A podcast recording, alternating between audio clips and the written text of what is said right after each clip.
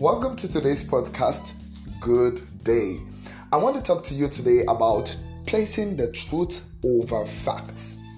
So, I want you to understand something. Most times, man judges by facts. In fact, it's the general way of judging. For example, it is a fact that if I jump down from a story building, I am going to fall to the ground. Why? Because of the law of gravity.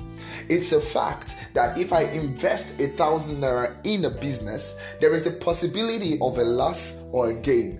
Yes, that is a fact. It is also a fact that if I have something to do with a lady when we are married, I will definitely have a child or not, depending on the days she's ready to have a child. Now, everything in life has facts. It is the way God has made it. But yet, there is always the truth over the facts. The way believers think is not the way an unbeliever think. The unbeliever thinks differently. The unbelievers believe that they are governed by the world, mother nature. Facts, facts, facts. If this cannot be proven, then it's not true. But a believer focuses on the truth and the truth is now the believer's fact. Let me explain so you don't get it twisted. Jesus was at the tomb of Lazarus in John chapter 11. And while he was there, he said Lazarus was sleeping. Now, the fact in life is that if a person sleeps, it is easy to just stab the person and the person wakes up, right? Good. Now, if that is a fact that sleeping is a temporary rest, that will always come that someone is going into the realm of his subconscious and later come back to his consciousness. Notice, it is a fact that that is true.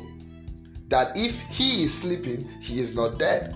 But for you to tell me that a dead man is sleeping, that is no longer a fact because it cannot be proven.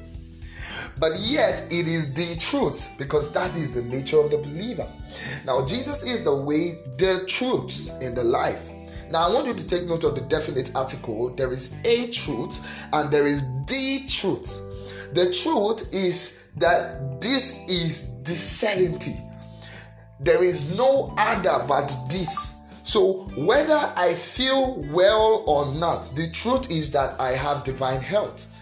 So, it doesn't matter what the facts about my health is saying, what the diagnosis is saying, or what the symptoms are trying to make me understand. What matters is I have the truth that says I have divine health. Are you following what I'm saying? So Jesus was at the tomb of Lazarus and said he was sleeping, but yet this guy was dead by fact.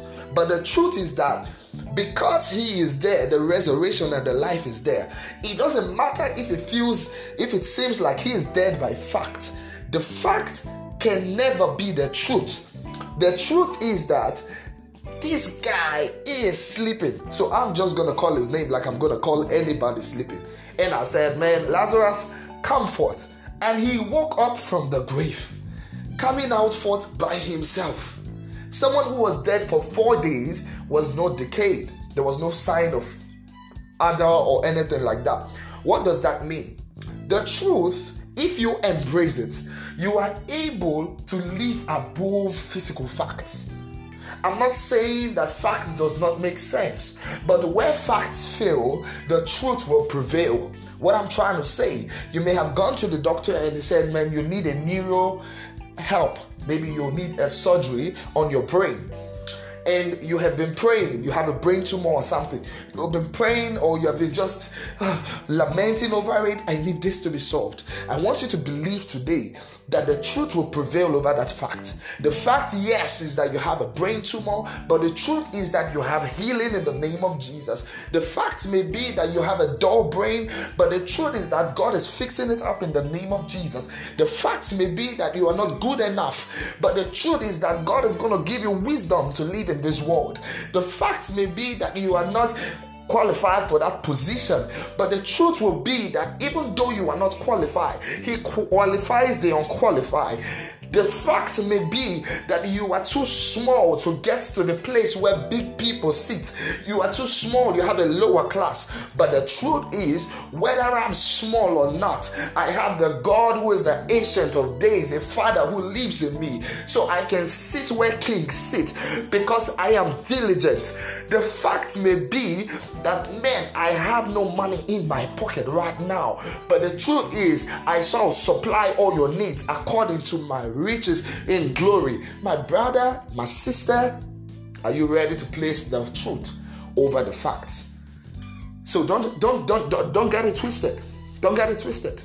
While you are living your life and it seems like the fact is prevailing, follow me. Don't allow, don't allow the fact prevail over the truth. And that's the reason why I take God's word as my standard, man. I take God's word as my standard. I don't let, I don't let, I don't let the, the world pressure dictate me. COVID 19 is killing people, but it didn't kill me. Yes, COVID 19 has ended many lives, but I know a lot. A lot of people in US who are still alive, who are in the zone of the highest um, numbers recorded of deaths, but yet they made it through. Why? Because they placed the truth over the facts. You know, most believers can actually place facts over truth and they'll just start quoting God's word. They'll quote God's word uh, in the church service, but when it comes to their reality, you know, sometimes you can never know what the effectiveness of God's word until you have gotten to the reality. Hey, when you see that arm before you with a gun, the fact is that the gun is going to blow off and it's going to scatter my stomach or something. But the truth is that I am sure that that bullet can seize. It looks like it doesn't make sense. And that's true. To the layman's brain, facts are making more sense than the truth. But for the believer, we will never place the facts over the truth. The truth is where we stand. Thank you for listening to today's podcast. I am sure you were blessed. And I know you're going to have a lovely day. That is the truth. I don't care about what the fact says about your day.